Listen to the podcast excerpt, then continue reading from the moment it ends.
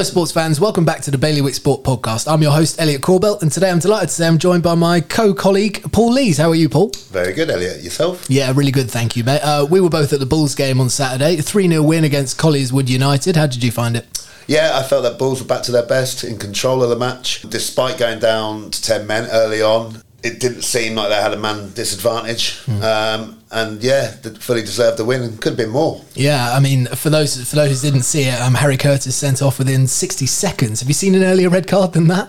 Yeah, I think I probably had one myself, to be honest, Elliot. I'm not sure. But um, yeah, there's been a few early red cards in a professional game. Mm. And uh, of course, Lorne Bickley in there with a hat trick. He's hit some. He's hit a real little purple patch there, hasn't he? Yeah, he's on fire now. Um, it's good. Um, Bulls need his goals if they're going to go on to win promotion.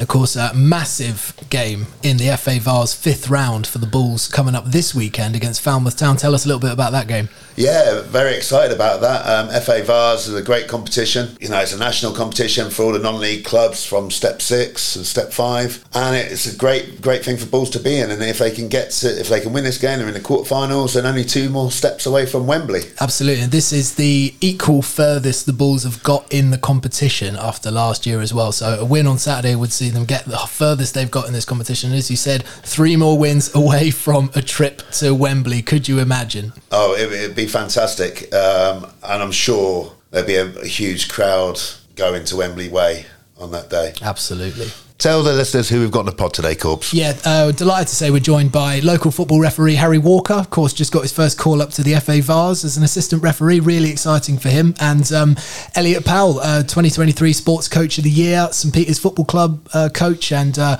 of course a gold medal winner with Team Jersey at the Island Games. It's, uh, it's a fascinating conversation we had, and we hope you enjoy.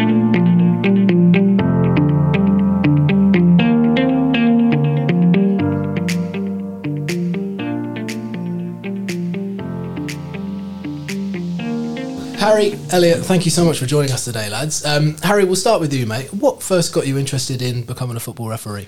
Uh, well, refereeing for me was the next sort of step I could make in football. When I was involved as a junior, I was doing some, I was playing every week, doing some coaching, and thought one of the coaches I was working with said, "You're going to end up refing. There aren't enough refs, so whilst you're coaching junior football, it's something else that you can do and get stuck into." And it ended up being a part of football that I suppose was the most accessible for me and at the point where I was at as 14 15 16 I could do it every week. It was a nice little bit of money on the side and um, something really enjoyable that I got stuck right into. And in terms of you making that step up into refereeing senior football just 16 years of age was there a, was there a bit of intimidation factor for you there? Absolutely, I think it would be weird if there wasn't that nervousness going into it, but um, the support that Jersey FA have always provided me, sort of gave me that backing and the structure I needed to know that I was confident to go out and do it and had the support behind me to go and do senior football from that age of 16 and progress from there through the senior ranks to where I am now. Any funny interactions with the man sitting next to you? No, Powley's pretty chilled out, I think. Certainly, not personally, I've, I've been fine with you. It's because you're half decent. so we got away with it. What he says in the clubhouse after a beer might be a bit different, but. Talk to us there then, Elliot. What makes Harry a decent referee? Yeah, I think firstly that. Um, you blushing there as well next to me already. Um, I think that, that the first bit is that came into it so young. Like I think you probably did get a little bit of leadway um, from the lads straight off the bat because clearly it's a bit of an anomaly. You look at most of our referees, they're, they're balding or, or grey haired. So um, Harry did kind of stick out like a sore thumb, really, I think, when he started. Obviously, naturally, he's got that, that fitness level to get around the park, um, which I think helps massively you can't criticise him in terms of his positioning. He's always up with play, but also that relatability. Harry was still playing when he when he started refereeing, and still does turn out now and then for Rozel. So. I think that ability to relate to him that he probably had his own game during the week or he had his own training during the week. He understood what the emotion of the game meant. He understood how much work went into it. Um, so I just felt, I always felt like he was a lot more understanding. But he's on the line tomorrow, so he should have maybe asked me on Monday. and Harry, massive call up for you a couple of weeks ago in the FA Vase. Tell us a little bit about how that came about and how the actual day went for you. So, FA competitions are done through nominations each year. So, in the early rounds of the FA Cup and FA Vase, where it's the lower ranking officials as such. They're nominated by the county FA, and there's normally a few from each county nominated. Um, but at this stage, it's done on FA nomination, which I got through being a member of FA CORE, Centre of Refereeing Excellence. So there's about 400 members up and down the country from level three to level seven. So just through that and some good observations, some good club marks this season, I suppose put me up to, puts me up there in the merit tables, which meant spotted by the FA, and it was the most local game to me in that round. So I was down in Falmouth. Great day out. There was 550 people there. There was about 200 people packed into one end of the ground that weren't there wasn't a moment of quiet from them. So I was quite fa- thankful that I was up the other end and didn't have them in my ear for half the game. Of course, you were running the line, weren't Yeah. you? How, how was the actual game from your perspective? Um, it was quite slow, really. Hartpury were a step six side and struggled to get out their half. So it was quite cold in the second half, and I stood there with the Falmouth back four. But um, there wasn't much to it. A comfortable win for Falmouth in the end, but a great experience working with a level three referee and great day out with a brilliant atmosphere. Local referee Paul Daniels, obviously retired recently from Jersey Football Association, been a referee over here for decades. Um, what sort of influence did he play in your development? Paul been massive for me right from when he delivered the course as a fresh faced 14 year old. Um, always been that person you can go back to. Just his knowledge and expertise are always someone you could ask any question to, and he'll give you his honest thoughts. And if he's watching a game and thinks you haven't had the best game, he'll tell you, but he does it in a way that's going to support you and provide those next steps in a beneficial way for you to go and sort of fix whatever may have happened in your next game. So Paul's massive and always supported me in everything that I've done on the pitch. And those next steps for you in terms of your development moving forwards, professional game aspirations for you? Absolutely, I think it would be for anyone involved in football at any level that has to be your aspiration. Obviously, you hit a certain point where you go, well, "I'm happy here." A lot of the local guys, that opportunity opportunity's probably never come around for them. But for me and where I'm at in the merit tables currently this season, if I can get a few more games in, I give myself a good chance to get into level three and hopefully push on from there, seeing how it can work with the FA and being based over here. Yeah, and um, obviously did some work as a JFA referee development officer. Um, tell us a little bit about that, and also tell us now that is, does there seem to be a, a better pathway now for Jersey referees to get into officiating in England? Yeah, absolutely. So, like the way the FA have changed the pathway now for grassroots officials, especially, Yeah, um, going from a trainee referee to a level seven, six, and five has become much more accessible and more placed on the individual as games aren't tracked over a season. They're done. They just carry over, which means for someone who's also playing, if they don't do 25 games in a season, doesn't mean they can't get promoted. They can do it over two seasons and work up that way. So that change from the FA is really beneficial for people to come in and still be able to access the higher levels of grassroots football.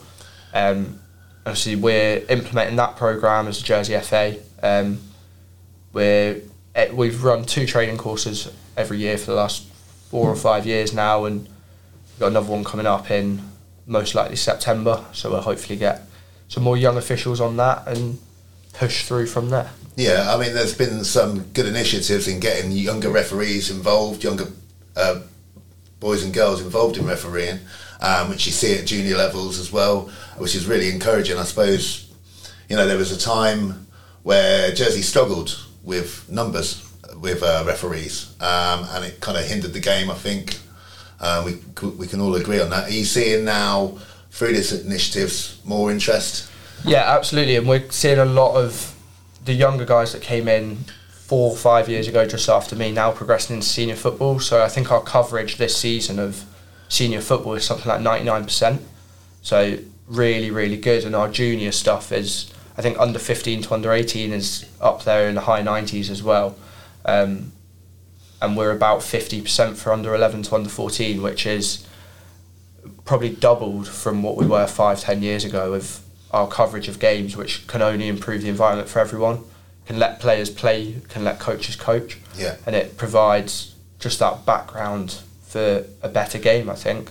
Um, so we have our referee development centre, which runs in line with the Centre of Excellence and the Player Development Centre, um, providing opportunities for the young officials to work as teams teams of three with a little theory session before for half an hour on a Friday night. Um, which also allows them to work together under the support of Paul, Dan- Paul Daniel, as Elliot said, and Luke Nierak, myself when I'm here, just to provide that support and that backing to talk about their games that we always try and mentor anyway, but bring these experiences together um, and go out on the pitch at Springfield as a team of three, which for a lot of officials that age in England would never happen. Yeah. They'd be turning out on the park on a Sunday morning.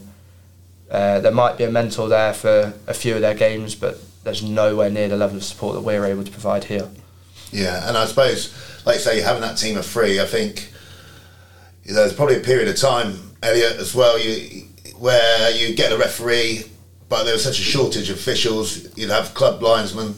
Yeah. Um, and it's not an ideal situation, is it? So now you're seeing now you're seeing teams of three officiating, helping out the games. That must obviously make for a better better game for yourself as well. Yeah, definitely. I think the, the club liner is an absolute lottery. Um, you know, it does. It, got a good one, it can gain you four or five points a season. you get a bad one, you, you're losing a few. So I think that makes a massive difference. Um, you know, we, we probably actually don't recognise that enough as a, as a local football community. Certainly, um, you know, when I was coaching up in Preston, there was, there was never a game unless it was a cup quarter final, maybe that you got three three officials, um, and we are we take that for granted. I think Yeah. you know, to the point where we'll look on, oh, who have we got as a match official, and then you big sigh when you got Harry on the line. Um, but you then remember actually it's better than having Sid Hallman from St Peters on the line. So um, yeah, it's it's great to have To three name but one. Yeah, it makes a massive difference. I think the integrity of the league goes up. So therefore, you're especially from a Premiership perspective, your your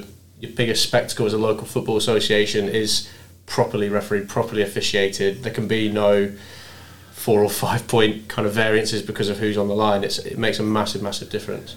Yeah, and um, as I say, you're a referee, you know, but you did play a bit. uh, You're a decent goalkeeper in your time. Do you still turn out for Rosedale now and again? Do you, do you miss? Do you miss the playing side? Yeah, uh, absolutely. I think for me, the commitment to training was what I struggled with most because Mark Le Cornu's appointments officer would want me doing a Tuesday or Wednesday night, and the, I'd be messaging Jodie McCarthy saying, oh, "Sorry, Joe, can't make tonight." And it's that commitment between the two, and I sort of had to choose because then my Saturdays would either be playing or refereeing, and I'd have to make that choice again. And I, I realised when I thought I was going to go to uni, I had that opportunity to get myself in the best position possible to be refereeing where I am now at step five and six in the non-league system rather than park football on a Saturday afternoon. So I had to make that decision, but it's absolutely something I miss, and it's the team side of it. Yeah. admit the playing isn't as much of a miss as being with the lads on a Saturday afternoon Yeah. and going in the bar after. So you're not invited in the bar after anymore. Most might not be invited, but I'll go anyway. Um, Depends on how you perform. Yeah, yeah. If I've had a bad game, I'm picking up my bag and I'm off. Um, but it's definitely something I do miss. But I had to make that choice, and playing was something that was never going to make me. Well, I was never going to make it as a player. So to have the chance to potentially make it as a referee, I had to make that decision, Yeah. which was tough, and I hung on for probably a year too long, but did enjoy my playing whilst I was doing it. Good. And um, I mean, it, it's said that a lot of footballers and perhaps coaches too don't fully understand the laws of the game. Would you say that's fair on certain aspects? Uh, yeah, definitely. There's all these little nuances where we do something that everyone kicks off about, and we're just saying, lads, it's it's the laws. Yeah. I'm, that must be so frustrating. So many rule changes. Absolutely, in and- the last few years. the big one at the moment is handball, Sure. and you can read the handball law so many times, but the interpretation is going to be different for everyone. Um, I think that's the big thing. and I think it's also what we love so much about football that it's subjective and anything can almost happen. But another one is drop balls. yeah. for years, we still stop a game now because a player's injured, and they're like, "Oh, kick it back to him." It's like, no, you, can't. Um, they had the ball. I drop it to them, and they're going to play on, and everyone's like, "What's going on?" but it's these little things. I think for for the most case, everyone knows what a foul is. Yeah. But it's these little things where we've read up on it, so it's what we have to do. But most ninety five percent of people in the ground probably don't know what's going on, and that's where I think it's really important that you communicate properly, so that everyone can get that and know why you're doing it. Yeah, we've spoken before about your you being really crucial on communication with players and managers and coaches on the sidelines being one of the main things about being a referee. Elliot, would you agree with that in, in terms Yeah. of uh, understanding a decision or a rule if you're not maybe not fully understood of what the situation is? As long as that communication is clear of why a decision's been made, then you're fine with that. I think me and my coaching team are fully aware of the laws. Uh, uh, yeah, I, We'll see tomorrow. We'll put that to the test in a minute. yeah. Um, I think communication is that, that biggest aspect, and you know, not wanting to, um, to kind of name names in this, this regard, but there is a massive um, disparity between those that do and those that don't communicate. I think we had a really, really good example um, from the three Guernsey officials last week in our in our game against St Clements. I thought they were superb. I thought Ben in the middle made a decision that we probably didn't agree with. Um, then Elliot Pools reacted in a way which probably do agree with how he's how he's been treated in terms of a, a yellow card for dissent.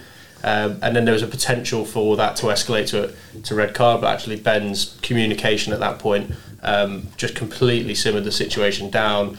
Elliot had his yellow card for, for dissent. He was off for the final two minutes, but he's not missing three games.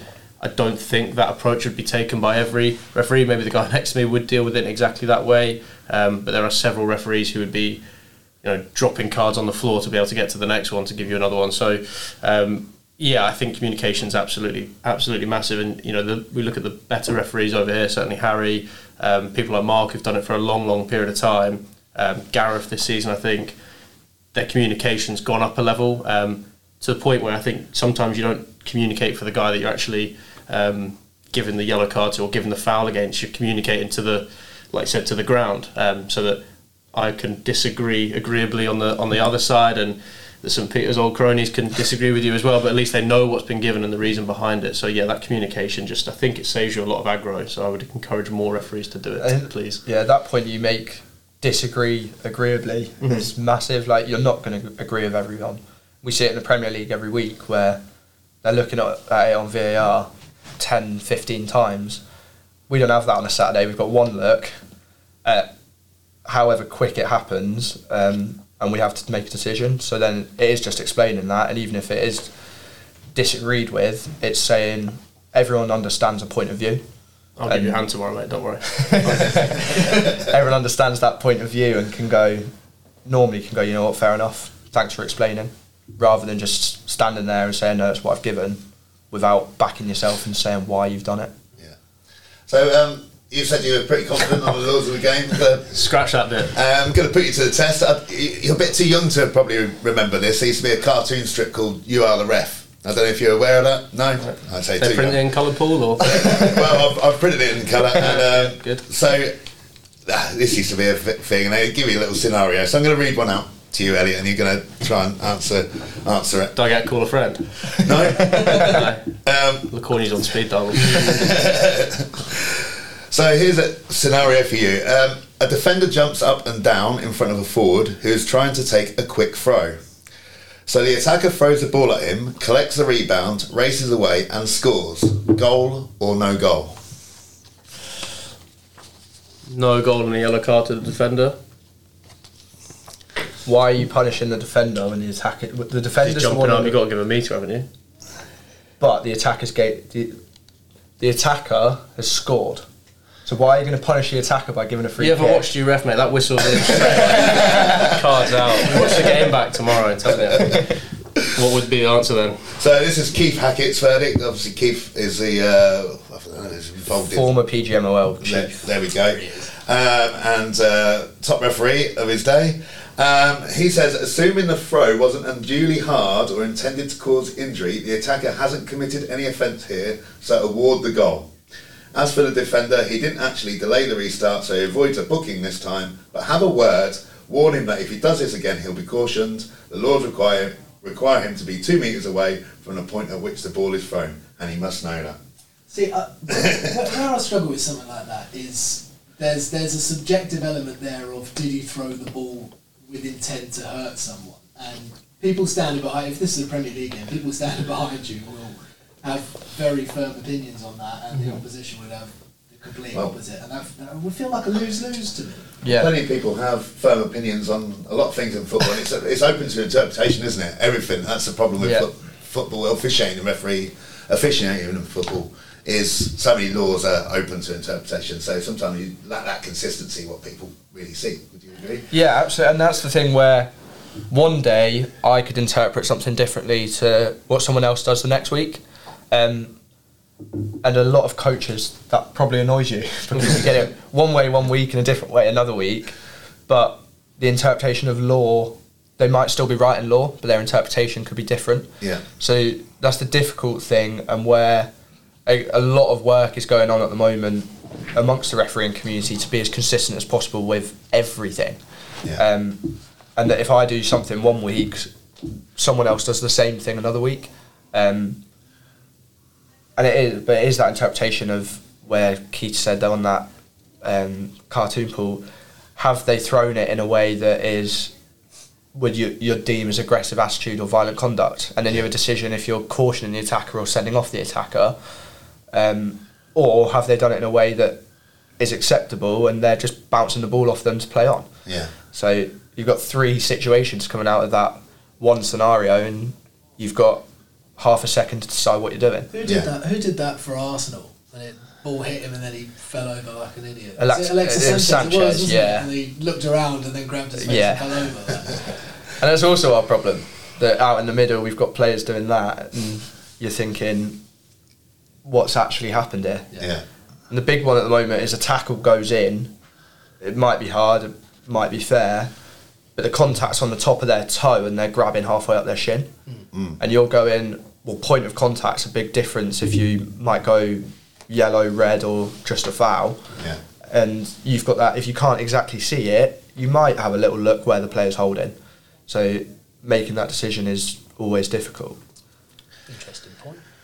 One for you then, Corbs. Me. All right, I'll give you this one. A keeper drags down a striker in a one-on-one. You blow your whistle and point to the spot, only to see the ball carrying on rolling and end up in the net. Do you now give the goal instead? Int- well, I had this playing for St John's a couple of weeks ago where I completely halved a striker going around. the, ball, the ball didn't end up in the net, but um, I remember my centre back trying to moan to the ref saying that I'd got the ball, and I was like, uh, no, I've, I've hacked him. Um, I think if you, I I think I'm probably correct in saying if you blow your whistle, you've made your decision. Yeah. Um, if he was if he was on his way and then saw the ball was going in and Yeah. changed his mind, I think that's fair enough. A bit like giving an advantage, isn't it? But I mm-hmm. think if you blow your whistle, you've kind of I think that's you've made your bed there and you've got to sleep. in quite it. similar to the Arsenal Barcelona Champions League final, maybe 2004, 2005, when Sure. Lehmann Lehmann half the, half the Barca lad, didn't he? And then Yeah. Giuly stick it into the net. Yeah. Um, but he'd already blown his whistle, sent off Lehmann for denying goal scoring, whereas if he could have probably just let it go and the final would have been better. I think Arsenal 1 0 up at the time, weren't Yeah, they? Campbell right. scored. Yeah. Um, yeah, so that that sounds like a was shocker a- from a ref. There was a recent one with City on the break as well, wasn't there? Where you pulled it back. for Yeah. end of the Simon advantage. Hooper. Yeah. Yes. I don't know what was- Yeah, yeah, that it's- was Am I? Would I be right in saying? that? Yeah, Or as soon as your whistle's gone, that's it. The ball's dead. Even if it then rolls in, um, and that's a big thing with us. With what Elliot just said about that denial of a goal scoring opportunity, a lot of the time we'll blow our whistle, and then all of a sudden a player picks it up, and you're going, yeah, but you've got there because the defenders have all stopped when I blow my whistle. So you have a load of people, again, a lo- uproar, thinking, oh, it's this, it's that, but actually at the point I've blown my whistle, that attacker's 10 yards away and the defender's 5 yards in front of him. And again, your communication of Yeah. that exact point comes into importance. If Yeah. you've just gone, no, no, no, I've blown my whistle, go away, no one will understand what you mean. No. But if you're clear about that, And say th- that's why, I s- when the whistle went, he was closer to the ball than you. That's why I've blown it and not given you the advantage. Players, some players might take it, some won't.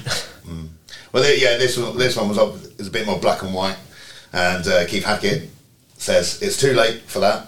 This is poor officiating. You should always delay a decision in cases like this.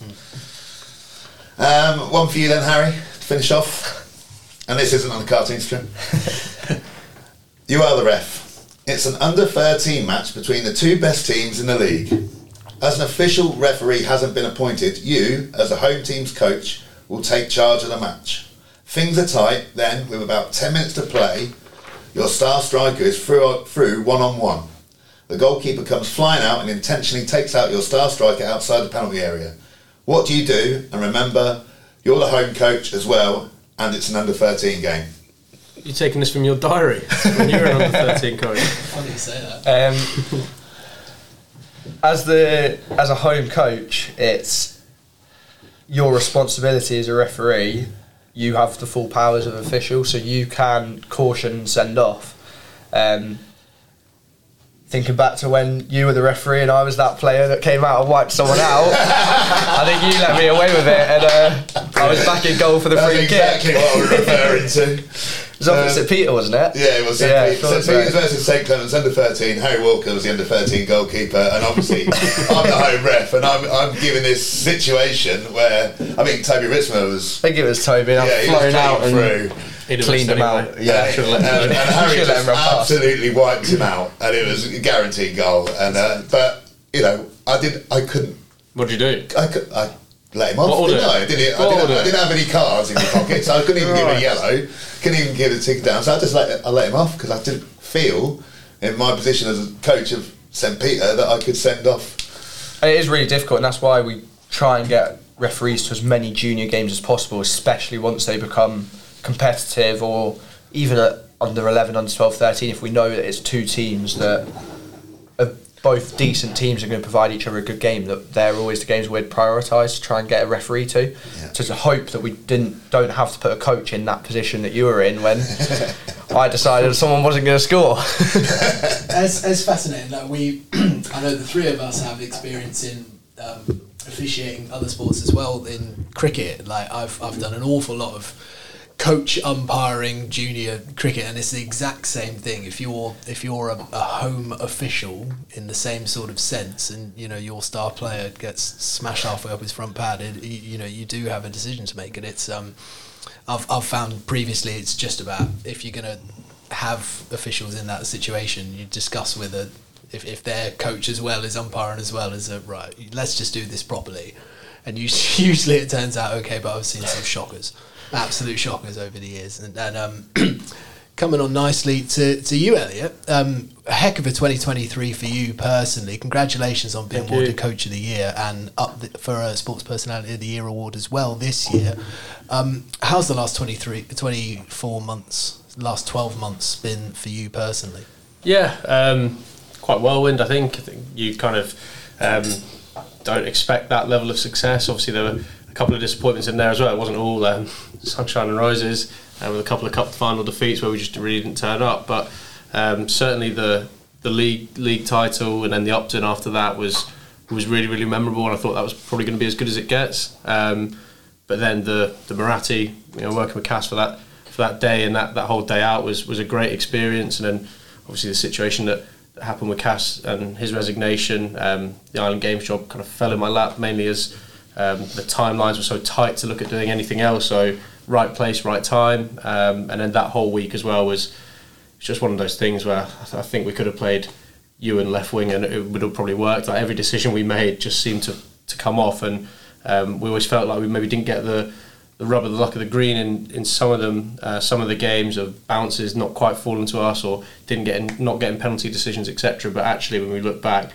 the decisions we made worked, and there's a little bit of luck in that as well. So, um, yeah, a phenomenal year, and you know, really, really grateful for the um, accolades that have come come with that. Slightly um, imposter syndrome with it because there's a lot of um, coaches that, that put a lot of work into that as well. And you know, whilst I spearhead spearhead those teams, um, especially Gartz in particular, he he deserves on his name on all those trophies as well. And um, my dad at St Peter's, Dave um, with the JFA as well, Richard with the JFA, Andy Dewhurst with both St Peter's and the JFA. It's been a lot of people that put a lot of work into that. Even your, your reserves team managers, your C team managers, under 18s manager last year, Jody, and the players he was bringing through for us from a first team perspective, all of their contributions made that success. So you do feel a little bit embarrassed picking up a, a trophy when there's so many people that have contributed to it.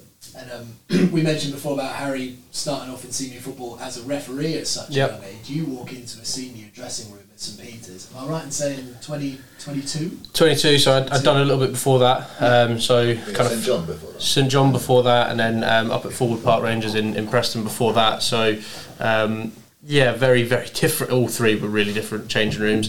I think Forward was um, your absolute kind of dog and duck Sunday team um, with some talented players that were playing you know, decent level Saturday football as well over there. Um, went up there to, to play originally, uh, and then the year that I went to went to uni, I fractured my patella, um, and kind of playing took a little bit of a backseat from from that perspective, I decided to go on a lads' holiday to, to sunny beach in Bulgaria rather than get the op. So, um, a decision that seven years later I kind of regret um, because he's pretty sore. Time, yeah, good trip. Um, yeah, so up, up went and played a bit up there, but just knew that I couldn't do what I, I wanted to do. Really, I was playing with my brother, which was great. Um, something that obviously my, my brother um, same dad, different mums, but my brother's lived in Preston for his whole whole life really since he was three. So the opportunity to go and train and play with him and, and spend a lot more time with him was um, really really important to me. And then we quite quickly found ourselves in a bit of a relegation battle up there. Um, manager stepped aside. I did a couple of temporary games. Managed to stay up that year.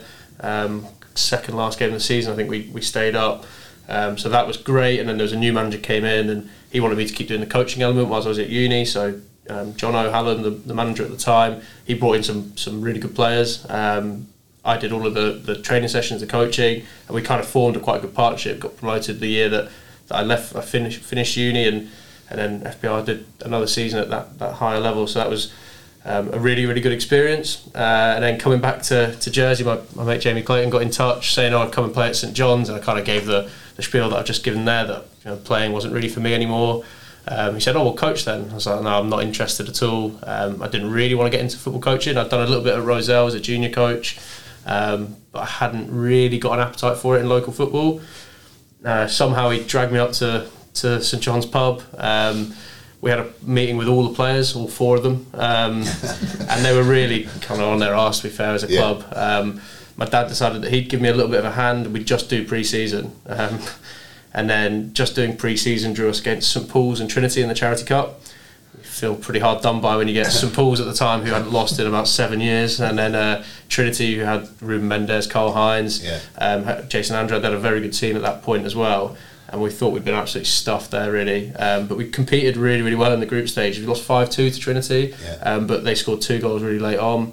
Um, and then we lost 2 1 to St Paul's, having led for 70 minutes. And Clates, who wrote me into that, then decided to shin two into his own net that day. So, um, if it wasn't for Clates, I wouldn't have been there. But if it wasn't for Clates, we'd have beaten St Paul. So um, yeah, that was that was quite the experience. And then from there, players start coming in. You, you're delivering training sessions. The financial situation wasn't great at the club, so we were training nine till ten at Springfield, having to pay cash uh, on the door. Um, it was difficult, but we were getting 30 lads every every single Tuesday, every single Thursday. It was great, and quite quickly that kind of evolved into a really really competitive team. I think we lost one game that year, which was obviously curtailed from from a COVID perspective. Um, so that's kind of how we ended up then being offered the St Peter's job and moving up to St Peter's at, at 22. But yeah, in terms of local football, 21 would have been the first time I took a senior job and 19 would have been the first time in, in Preston. Yeah. Now I heard a little story about your first game in charge of St Peter's. Yeah. C- c- confirm if this is completely accurate or not. But I, yeah. I, I don't know what the score was, but I believe five one. Five one. I believe after the game, you came back in and pretty pretty firmly asserted how you thought about the performance, despite. Um, I think maybe that yeah turned a few heads a little bit, a little bit of a, maybe a sloppy performance in the first one, but I, I was actually wrongfully dismissed in uh, February 2019 uh, by a referee, and uh, I had a two-game stadium ban, which is ludicrous because we don't have a stadium in Springfield. but anyway, I was on a stadium ban, um, so I actually wasn't allowed to be at the games. Um, we were playing St Lawrence that day, that, that first day, uh, and we went one 0 up pretty early on. James Carr scored a world; he scored a hat trick that day. Um, and then we won five one. I, I, don't think I was too too harsh on them that day. I wasn't allowed to be there, so I didn't. I think I maybe popped into the clubhouse and had a couple of couple of drinks after once the referees had left. Um, but the second game was against St and we were two 0 up, um, still banned at this point. And yeah, I think I had to do a bit of a Mourinho and sneak into the changing rooms. Um, so we lost the game three two. I think that's the game. Elliot Elliot Poole got um, sent off rightfully as well, by the way, for the record. Uh, he got sent off, and I had to. Yeah, I felt like I needed to kind of stamp authority at that point. We, we had another game on the Tuesday night against St Ouen's, um, so I snuck in through the fire exit at the back of the ground um, and back at the changing rooms, and yeah, maybe read the right act a little bit there, which yeah, punchy when you haven't been around, but um, was needed. And then we, we turned in a great performance on the Tuesday night, so seemed to have worked. And I think you've got to set your stall out early doors. Clearly, you're the youngest bloke in the room at, at periods, with the exception maybe of, of your Ritsimers and your cars for that season. Um, the youngest guy in the room, so people might think you're going to be a, a pushover, so you've got to lay down a marker fairly early on. Yeah, I've, I've known you for a long time, Paoli, and I, I know that you have. No, Lucky you. I know you've got no problems being being honest with people and, and Mm-hmm. you know, setting out straight. And um, but it must have been a a little bit intimidating to sit in a room of blokes older than you and lay out your lay out your intentions pretty clearly. Uh, maybe. I don't think there's much more intimidating than being a privately educated southerner trying to do that up in Preston. Um, so, yeah, it, it is what it is. Um, That teach you a lot, did it? yeah, uh, learn when to keep your mouth shut. Um, yeah, I, I think um, being the youngest guy is something that I've kind of been used to. I'm sure Harry's got exactly the same experience um, from his from his refereeing, but know I've got it at work as well. Um, the age thing kind of frustrates me a little bit. It is one of my gripes um, that it's always kind of thrown back at you as a negative at times, but actually I think there's you can set your marker out and actually gain a lot more respect quite quickly as a, as a young coach or young professional in any in any field. So um, yeah, I'm not daunted by a by a difficult conversation. And and you've coached cricket as well. We share an experience there with our time with the old, old Victorians Cricket Club Academy. Um, Yep. What do you feel are the differences between coaching cricket and football, and also the difference in coaching juniors and seniors? Um, junior cricket was great. Like I really enjoyed setting up the OV Academy, um, 2015, 2016. Uh, that that was great, but obviously you've not quite got similar to what Harry was saying there. You're not really in a team. You're doing a lot of the coaching on your own. Okay, you might have some parent helpers, and people like Stuart Hodgson were, were great for me at OVs. Um, Neil Webster as well in terms of how much they helped. Um, but you don't have that that team team environment. You're not working as part of a group, also clearly you're not going for a pint after the game with with the team. Um, so that difference to then senior football, where it is a group, you, you're bringing in personalities that you want in that in that area. You've got um, kind of a social scene to it as well. I, I got a lot more out of the senior senior aspect. I don't think I could go back and do junior coaching in any sport now. Cricket is maybe the one because it's a nice day out in the sun usually. Um, but yeah, senior senior football for me in particular, I got a lot more reward out of that than, than junior cricket. Yeah, um, going in, talk going back to strong personalities um, in the dressing room. Obviously, got one at St Peter right now. I suppose with Peter Vincenti. Um, you know, played for a decade in, at professional level in the football league. I mean, how helpful has he been um, to you? Has he, has he been able to offer any sage advice to you, or Probably not as much, as much advice as he offers the referees. Um, you know, like Vinny is a, a character that I think is completely um, misunderstood in terms of he's got that white line fever, and clearly he's a dedicated professional that Yeah. achieved an awful lot in the game. Um, and you know is one of the best products we've ever produced as, a, as an island. So he has that that edge to him off the pitch, completely different. Um, really good lad around the, around the group. Really good with the young players. Will ask and put heavy demands on them, um, which they might see as him being a cantankerous old git, but it's actually him trying to push them so that it makes his team better that he plays in on the Saturday. And from a coaching perspective, you know, I couldn't thank Vinny enough. And I think list list those coaches down there. Vinny's been a player coach for for a number of for a number of years now at St Peters. But every time that need a conversation about how to deal with a player or how to deal with um, any sort of game plan, he's at the end of the phone, and the guy's got an unbelievably busy life. Um, wife, two kids, dog, PFA job, um, Premier League stuff, St Peters, and he's still there every week. Thursday night, Tuesday night if he can make it, um, Saturdays as well. He's there every single week, and he prioritises his football um, commitments to an unbelievable degree. But he still finds the time to help.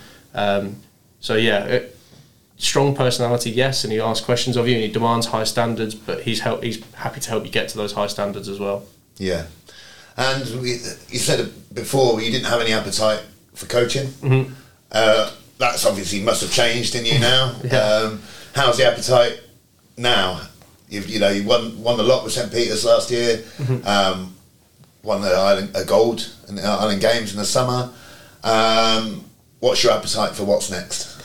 Yeah, I, I think I'm, I'm really lucky that I work in sport. So Yeah.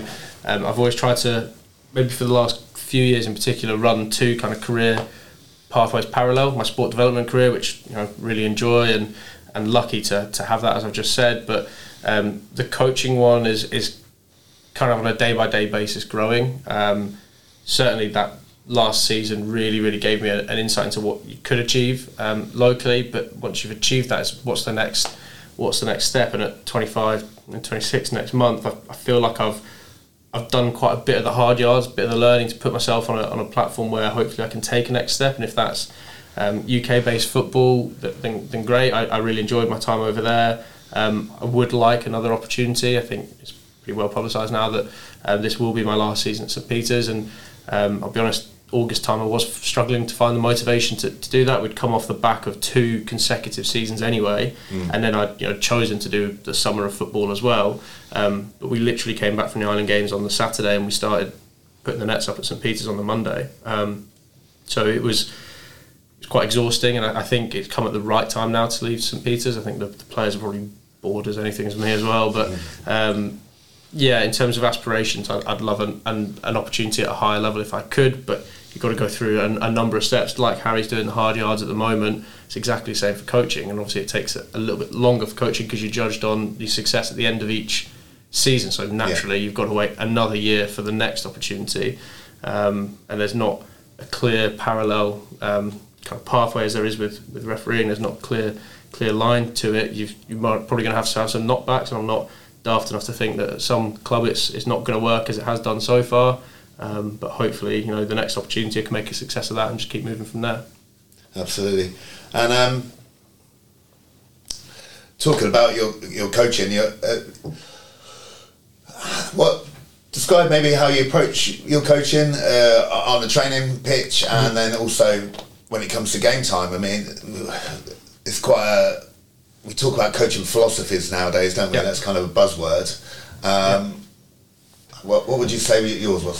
So I think that the main thing is about learning. Um, yeah. So through my through my degree, I kind of really have a, an understanding and appreciation of a coaching syllabus, and I, I would really try and work us through that um, within a year. I think that that does flow quite nicely through kind of cricket cricket coaching through the year, where you you know you've got nets on this day, and you can you can work that through. But I tried to take that into football coaching. I think um, for the Island Games, that was really really well received by a new group um, in terms of this is what we're doing this week, lads. This is how it's going to relate to, and that relatability is obviously important. But this is what we're going to do. This is how it relates to Gozo on the first game, um, and then next week we're doing this, and this is how it relates to Gozo, and you know, are always working through. And I think I think the lads have bought into that. Um, do ask questions of them. It's not dictating the answers to them. You know, we want them to develop and learn um, both on the pitch, but also kind of cognitively as well. And and I think they've really bought into it. Um, I'd, I'd, like to think they have anyhow, and I think the results maybe suggest they have. Yeah, I think that level of organisation from a coach is massive for a player's perspective. If you rock up and go, oh, what should, all right, let's just have a kick about today, and there's no, if you rock up with a clear plan, right, we yep. you know, this is our plan for the season. Here's first month, second month, whatever. Here's yep. how we're going to structure it. People can sit there and go, oh, right, he's taking this as seriously as we want to take this. Yeah, and there's, there's obviously a degree of flexibility in that. So Tuesday nights really for us would be either about that social element, kind of fun competitive games, or some unit work. So take I might take the attackers, Garts might take defenders, and work through some specific themes within that. And then come Thursday, we're really lucky to have a really dedicated reserve team coaching group as well with Chris Riley and Carl Bennett, and they would take the, the reserves away, work on their game plan for Saturday. We would take the first team away and work on that. So maybe more technical on a Tuesday, more tactical on a Thursday, and that that seemed to have worked for us for for a number of years now. So. Um, yeah, you need to have that plan, but also that degree of flexibility. What went well last week? What didn't go well? Um, what could, what are these guys' strengths? What are their guys' weaknesses? So, yeah, that degree of flexibility comes with that organisation as well. I suppose also you must get a degree of satisfaction if what you're doing on the training ground is then replicated in a match. Yeah, I think um, I think there's a there's a built-in video of the Isle of Wight um, Island Games semi final when we scored a we scored a set piece, um, and you've never seen Garts move so quick. set pieces are Garts' bag, um, and I think Campbell nods it in at the front post, and Garts is jumping up, which takes takes some effort for the big fella. So yeah, it was. Um, you do get a lot of pride in that. You know, St Clements last week, I think our shape was really, really good, um, and we had a lot of bodies missing, so we knew we had to be compact defensively. We didn't give away many chances. Um, but yeah, take take some pride in that. You're always critical of yourself because you want you know kind of want to make it absolutely perfect. But when things like set pieces are, are, quite binary, you either score or you don't. Gart certainly gives it licks when we do. And um, Island Games obviously was uh, an amazing achievement and an amazing experience as well. Yeah. Um, was it a surprise when Martin Cassidy resigned? I mean, you, you he he got you in, didn't he? Um, Yeah. Help him out. Was it Yeah. a surprise when he resigned? And, and how did you feel about taking on that role at quite a short notice? Yeah, so Cass got me in kind of uh, maybe ten days, two weeks before the Alderney semi-final, um, which was quite um, quite last minute. Um, really enjoyed that that trip. That's that's some day out. It's like going to Star Wars country. um, that was different. Um, and then uh, you know I think Cass had a lot going on at, that, at that time um, within his personal life, and you can maybe see that Cass's um, kind of energy for football was was dropping, and that's understandable. He's achieved a lot Yeah. within local football as well, and um, they'd obviously had the nations Nations Cup. Um, they'd, they'd w- we'd won um, the semi final. I think Cass was building up to a big crescendo really, and I think the Muratti maybe just felt like the right time for him to to step away.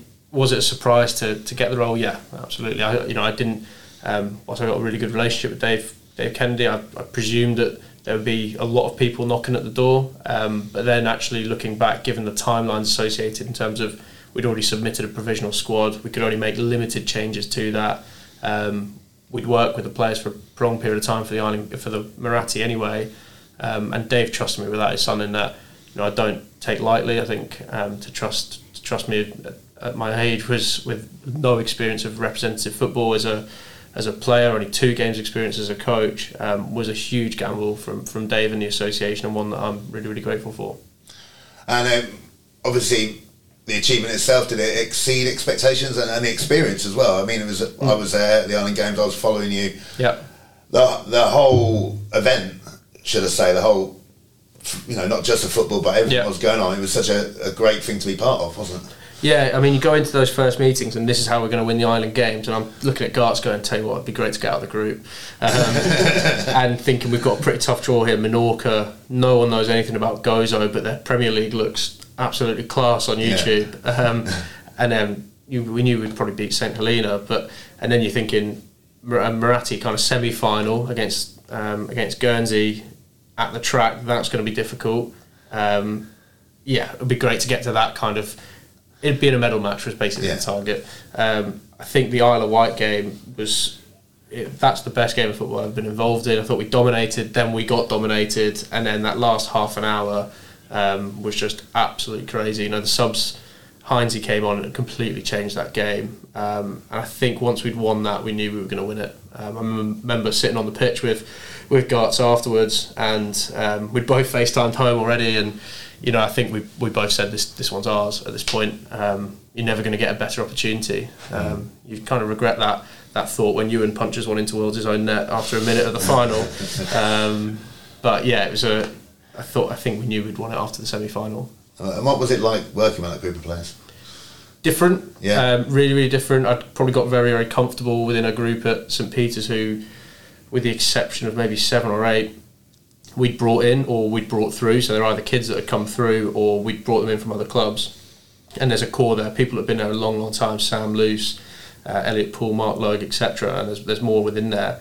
Um, but we got comfortable in that group. We knew the dynamics. We knew how to get the best out of each player. And you go into a changing room of your Luke Watsons, your James Kerrays. Um, we'd coached coach Luke Campbell already in that season with COVID, but your Ewans, um, Lawn, you know, people that we had no experience of. Whilst we knew them as blokes, we didn't know them as players.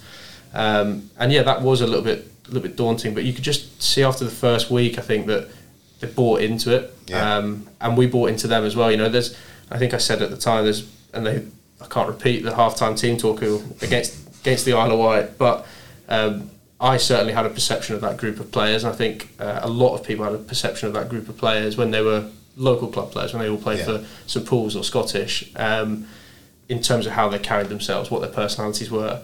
When you get to know them, they are a completely different bunch of people. Um, they are really, really grounded. Someone like Luke Watson, who's an absolute bulldog on the pitch, Yeah. um, most lovely supporting lad off it, um, a really, really good level head.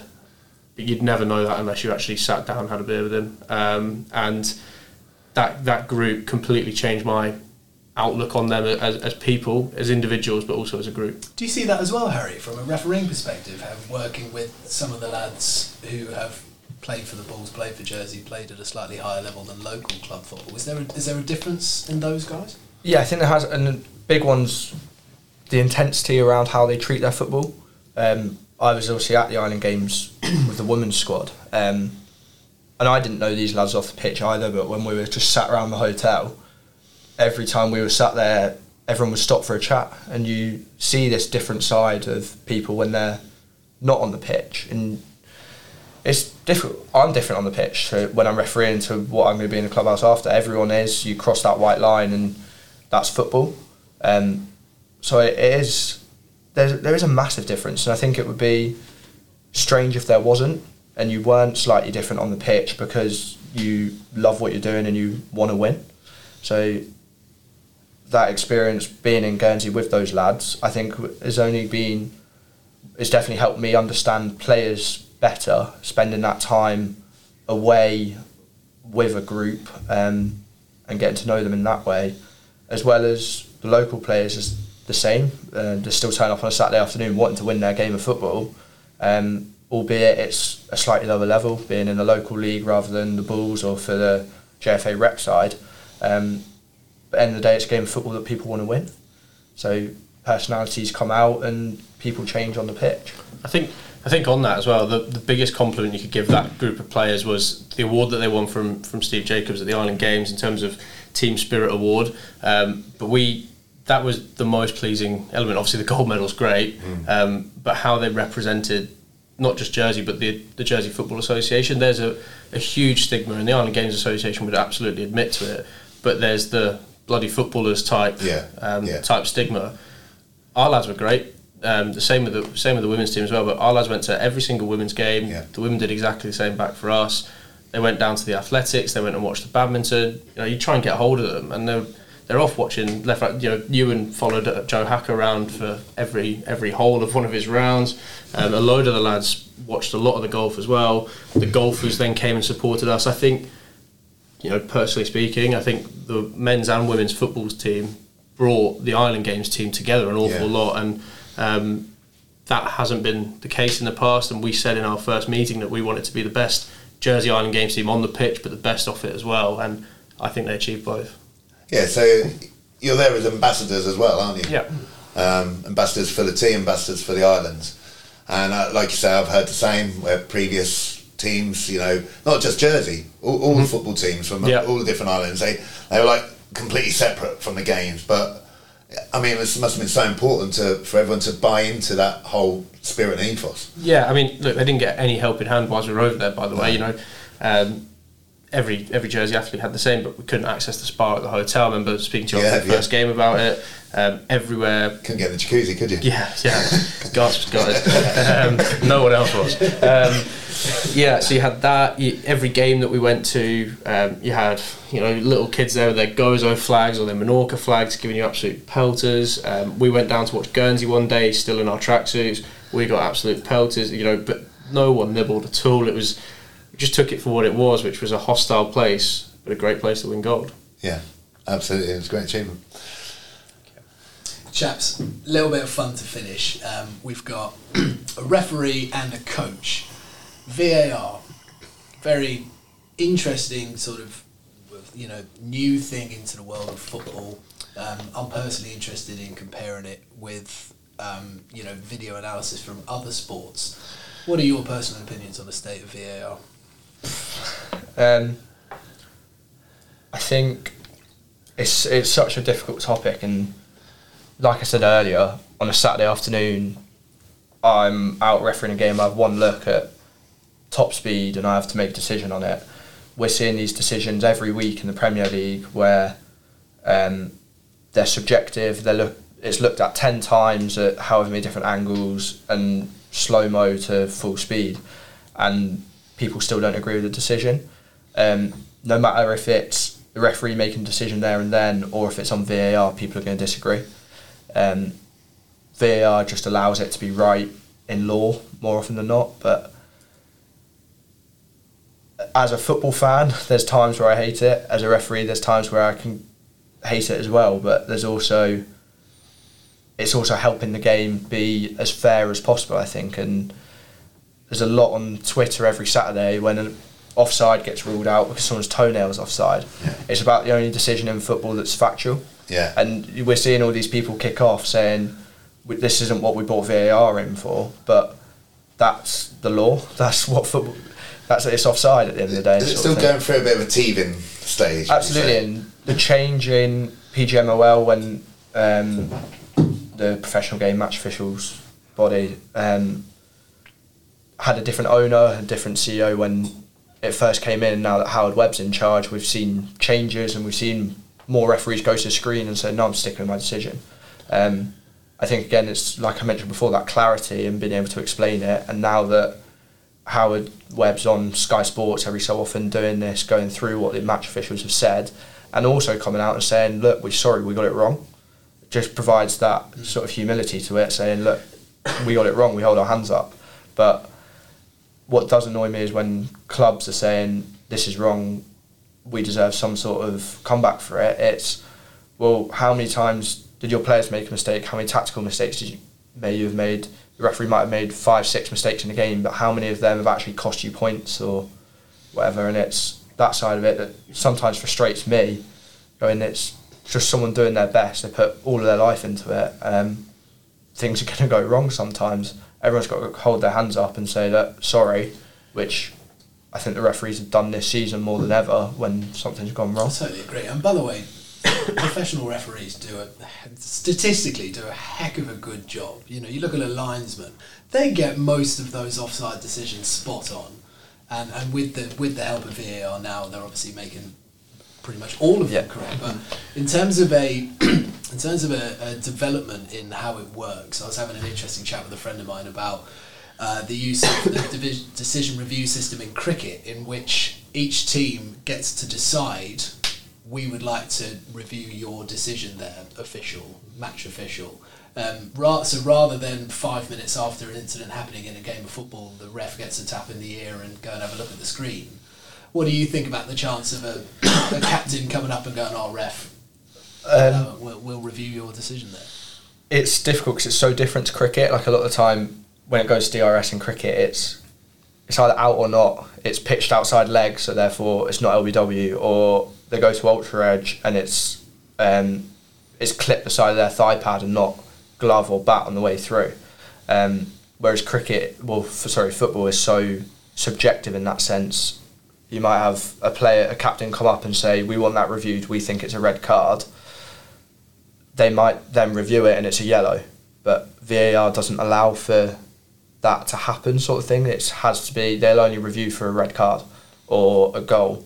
So those sort of captain side of it could I could see it working, but I could also see it being a hindrance and causing sort of unnecessary time where we want the game to be sped up as much as possible, which is why we're seeing all this added time this season of we need the playing time all of a sudden the seven minutes can become 12 because a captain's review asked for a review on something that in a match official sense doesn't need reviewing and had, doesn't have an impact on the game Fair point. Yeah, well said. Do you think it should be the referee on field going over to the screen and having a look, or should it be as simple as Harry? We've looked at the replay. We think you need to change your decision. I think it's that subjective matter where a referee might think something and the VAR thinks something slightly different, which is why sending to the screen is important in my sen- in my view. Um, and we see it where a match official goes to a screen and then says, "No, I'm sticking with my decision." Um, but having that look at it gives them the solidarity to either say, "No, I got it wrong," or "Yeah, I think I've got that right." Um, rather than if it was just a VAR, someone in your ear going, "That's a red card," and then stopping the game and going, "Bang, there's a red, off you go." It just means that it is solely on them, rather than the bloke sat potentially 300 miles away at Stockley Park.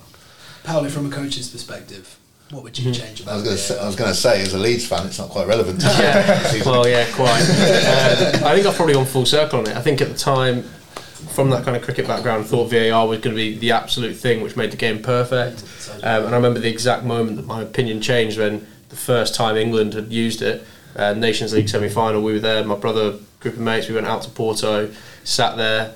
Uh, Rashford runs through, scores one 0 up against Holland, disallowed for exactly that, like half a foot offside, and you're like, no chance. Is this a thing? So at that point, VAR the worst thing in the world. Um, Premier League then with Leeds, granted, uh, not much experience of it, but not great deal of. Um, we didn't feel like got a great deal of benefit of it as Leeds fans, and now you go back into the Championship and it's not a thing, and it's great. Like it looks and feels like the same football that we'll be at tomorrow is then granted at a much much higher level, subjectively. Um, you know, it would be exactly the same for Leeds, at Elland Road on Saturday, and, and that that feels like football. Um, we're never going to make it perfect. I think you make a good point. I can't remember the exact percentage this year, but I think there's 92% of key match incidents are, are correct this year, which is their lowest in like five years. Um, players don't get 92% of things right. Managers don't either.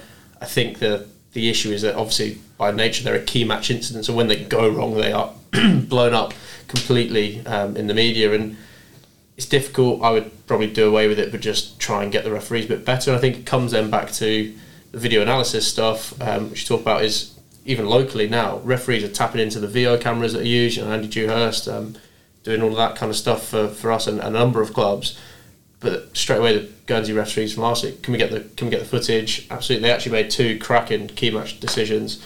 Um, Brent with a really really tight offside, which he which he got bang on and then a red we thought was a potential red card. Actually, looking back, it's probably probably an orange, maybe a yellow. And I think he probably did did the right thing in terms of keeping the keeping the lads on the pitch. But you go back and see that, and again, Harry gets to see it once. I get to see it once from from my angle where it looked worse. On the camera, it doesn't look anywhere near as bad as what we were what we were shrieking for. So um, yeah, I would probably do away with the VAR. I'd maybe have a review system, like I said, for couple of couple of inches, maybe two two a game. Um, I don't think that would take much more time than the constant. This is being reviewed anyway, um, so maybe two a game. But otherwise, I would get rid of the continuous. You want to go and have a look at that, and it is a is a pain. But like Paul nicely put at the start, it's not really a consideration for me. This oh, you see yourself at, working at Stockley Park one day, Harry? Hopefully not with the way VAR is.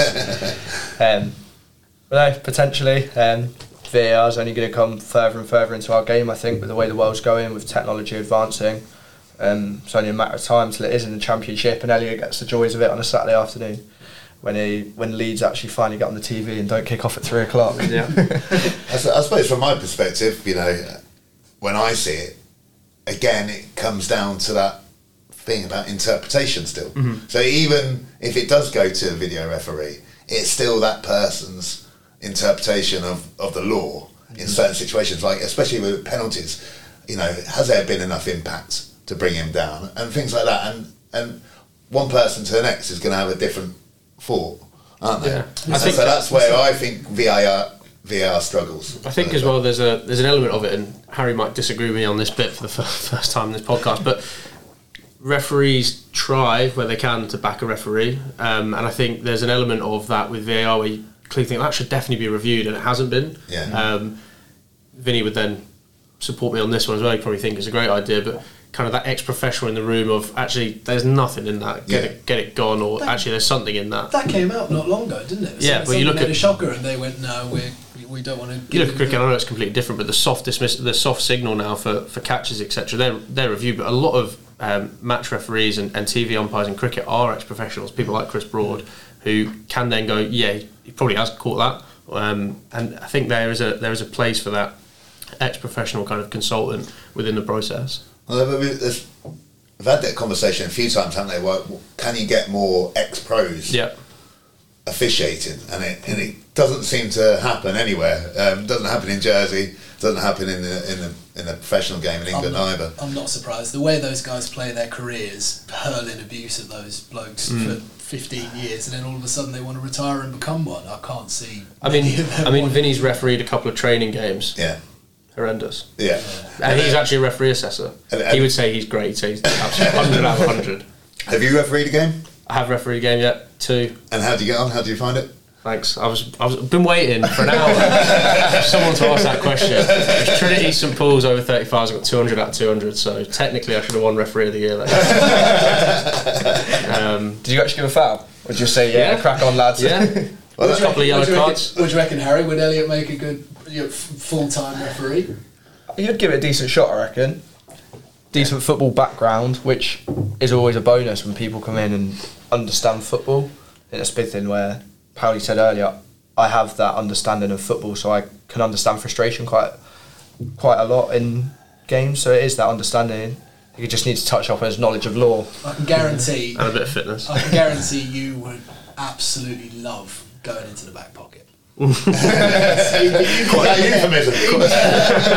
Keep- keep- someone would take someone out last man, and you'd be. Uh, I'd be, be straight, it. yeah, straight in for that. Um, I think I think there's a there's an area as well where we don't actually use managers particularly well enough. Full stop for refereeing. So there's been a couple of I know that JFA have looked for um, referee observers and, and match match observers, but you have to be a referee. Well, by kind of association, we don't have enough of them, so Yeah. we're unlikely to, to have enough observers on that point as well. But there's obviously an odd amount of teams in the Premier uh, Premiership this year.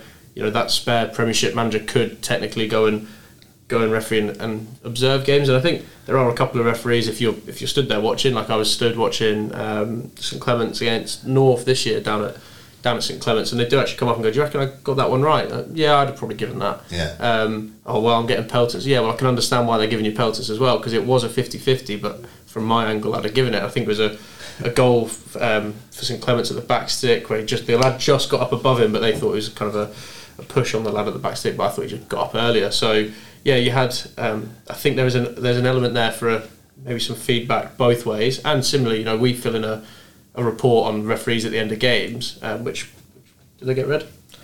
Yeah. Yep. Um, so We we, don't- fill, we fill in a report at the We look of at what time it's come through, and if it's Saturday at half four, quite often go. "Oh, Yeah. If it's been written in the car park. Yeah. Um, Take but there's nothing back for, for managers in terms of how we conduct ourselves. And I know that me and Garts and, and definitely my dad at St John's would have been complete pains. Yeah. Um, I think we'd now be considered probably one of the slightly calmer ones. Um, Can we confirm that, Harry? Most are pretty good over here, though. To be fair, there's Yeah. there's very few managers where you turn up on a Saturday and think that they're going to cause you a problem. Um, I pr- I can't think of anyone at all that you're dreading turning up on a Saturday knowing that a manager's going to kick off. Just doesn't really happen, which is can't say the same for referees. There are a few that you rock up and Harry, dread. you've done well there not to completely throw yourself under the bus with it. If you come out and named someone, against fixture, that would have been. I think it's also testament to the setup in Jersey football where everyone does try and get on, Yeah. and everyone has a pretty good understanding of the game and everyone's differing roles. Well, the, the, the difficulty is how close you all are, isn't it? So mm. you come in here today and completely spray referees, and then you don't get anything tomorrow because Harry's on the line. So You won't get anything from me anyway. don't worry. Um, so yeah, I think I think there's that, that proximity bit. So you don't want to burn too many bridges, Yeah. um, and maybe that was a learning curve for me, especially coming back from the UK, where you don't then see the guys at West Yeah. Horton because they're in Bolton and you're in Preston, so you never see them again until the home leg.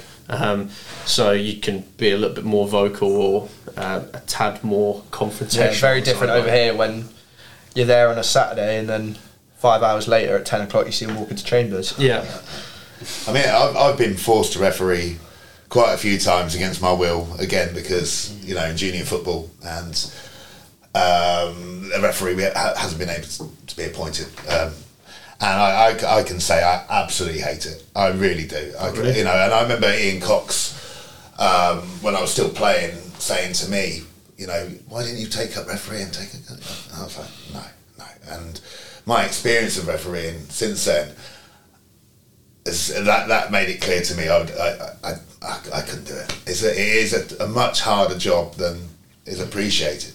Mm-hmm. Um, and I, I, I found it really, really difficult. And I, I was like you described, Elliot. I, I just sat in the middle and just let everything go. Yeah, I think there's a, there's a place for that. I think Harry's probably at the more lenient end of the scale as well, Yeah. especially with the UK experience that tackles fly in and you're, you're a little bit more happy to let it go. I think we are a little bit insular as a referee community. We don't have many off island experience for, for our guys, and for some of them, you know, the biggest games that they can do is an Upton or a, um, maybe Guernsey Alderney, um, those kind of games, but they don't. They're not physically at the same level as No. a UK game. No. Um, and whilst tackles might fly in, that you know, there's not the same appreciation of that's just part of the game. Um, and I think yeah, I would much be on the arms out. Let let things go. Let's crack on. I think on that though, it's again what a referee wants to let happen. Some referee, I quite I like a physical game, so I'm going to blow my whistle as few times as possible for fouls, and I'm going to try. I also like to just try and play on. So even if there is that shirt pull, there's the arm round. If he's got the pass off, I'm going to play it, even if it's gone backwards and they've kept the ball. I like to just try and play on. I don't like to be stopping the game all the time.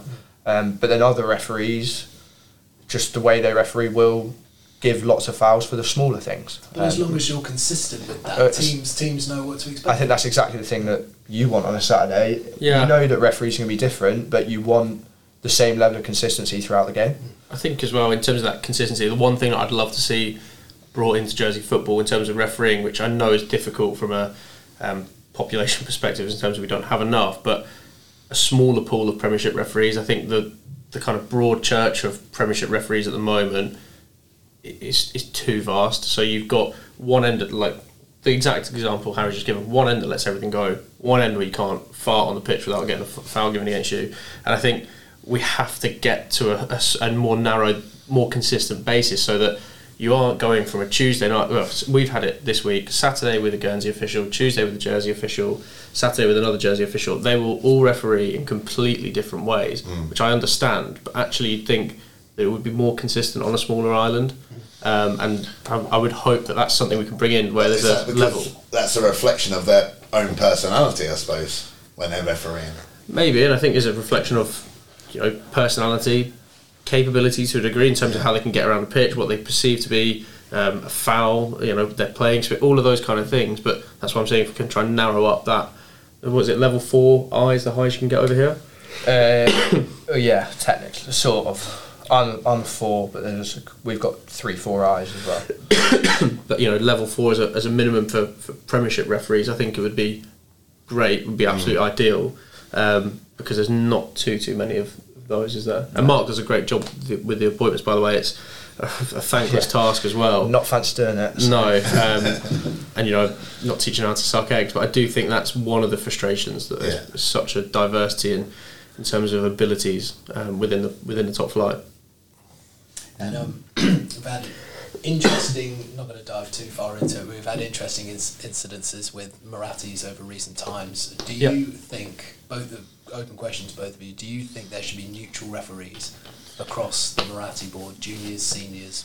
Or So I'm going to jump in, I think, before Harry co- Go comes in on this one.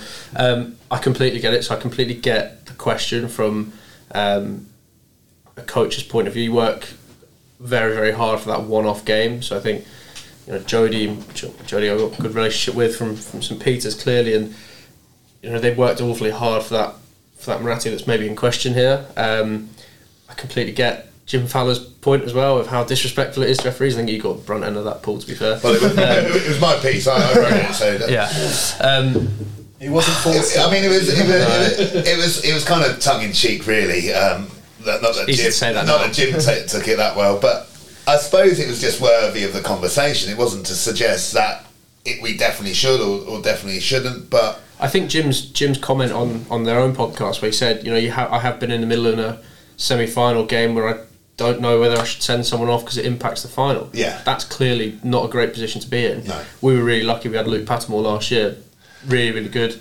um, against Alderney, but you don't want them to be in that position. Um, I would like to see it be neutral. Personally, it's in the middle. I think the lino is absolutely fine. You know, no one could say what happened in the Muratti final last year was because Richard Dyer had a jersey badge on his shirt. Absolutely not. It was a difficult decision.